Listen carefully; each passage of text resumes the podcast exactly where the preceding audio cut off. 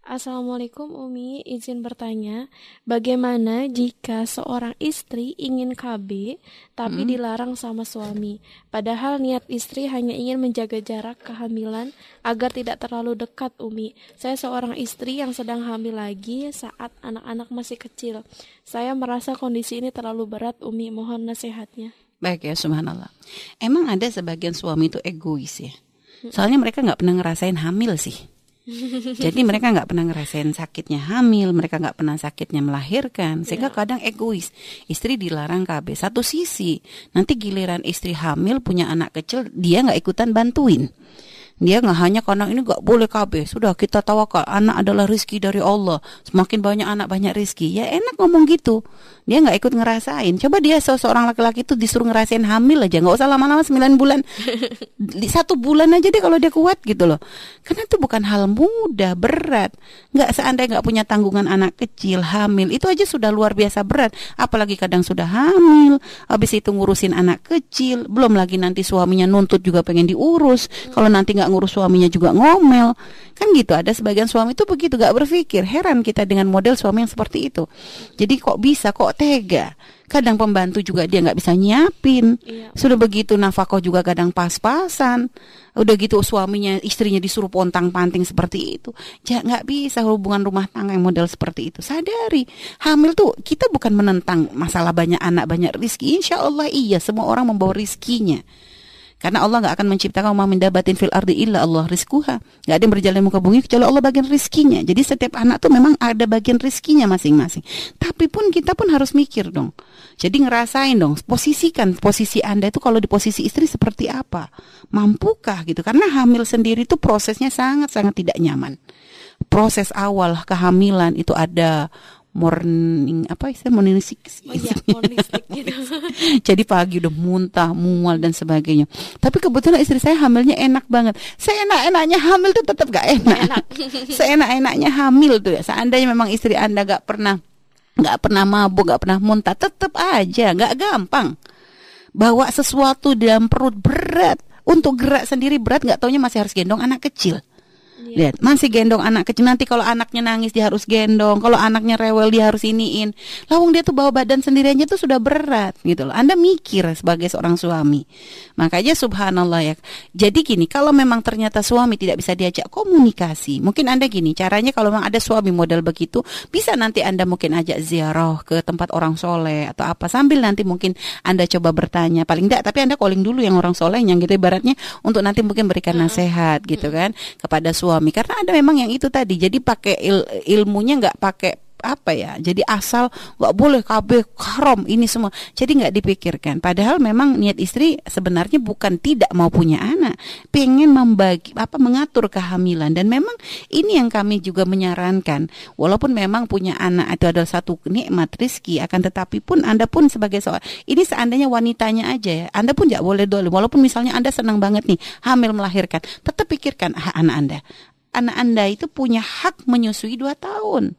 Jangan ambil hak mereka itu. Iya, Umi. Jangan dikurangi hak mereka. Beri mereka kesempatan untuk menyusui secara maksimal. Dua tahun itu jangan dikurangi. Itu loh. Ini kasihan. Jadi jangan sampai dua tahun dikurangi, diganti botol, nanti adiknya begitu lagi, terus gimana? Jadi jangan diambil hak itu. Jadi biarkan anak kita itu bisa menyusui sempurna dua tahun. Kalau setelah itu baru hamil lagi.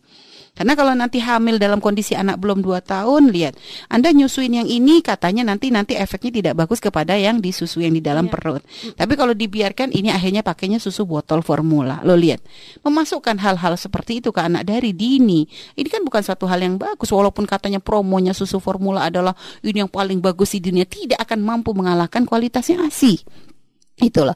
Maka kepada para wanita pun ya Anda mikir juga, walaupun suami ibaratnya membuka apa tidak tidak apa artinya memang Anda pun senang dengan kehamilan, tapi pun tetap beri hak anak Anda lah. Bagi suami lebih ngerti lagi. Jangan menuntut istri untuk seperti itu, tapi Anda tidak memberikan solusi. Dan tadi pun apalagi niat istri bukan tidak mau punya anak, hanya ingin menjaga jarak agar semuanya bisa nyaman. Anaknya pun yang kecil nyaman, punya mendapatkan hak kasih sayang, hmm. menyusui sempurna. Purna. Ya. Nanti pun nanti si istri yang mengandung pun nyaman kan gitu. Karena pun ya biasanya eh, apa kalau terjadi kayak bertumpuk begitu. Efeknya itu apa ya? Biasanya nanti si anak yang pertama itu biasanya bawaannya jadi sensitif ke adiknya itu juga. Hmm. Karena ngerasa ibaratnya jatahnya nyusui dia tuh diambil. Sehingga kadang mereka tuh susah untuk akrab dengan adiknya. Pegel bawaannya, yeah, pengen gebukin adiknya terus gitu. Karena memang ada cemburu. Dia masih butuh kasih sayang, belum bisa diajak ngobrol. Tiba-tiba dia menyusui harus diputus. Lah ini dikarenakan ada adik baru. Jadi dari awal tuh biasanya secara psikologi ke anak pun begitu.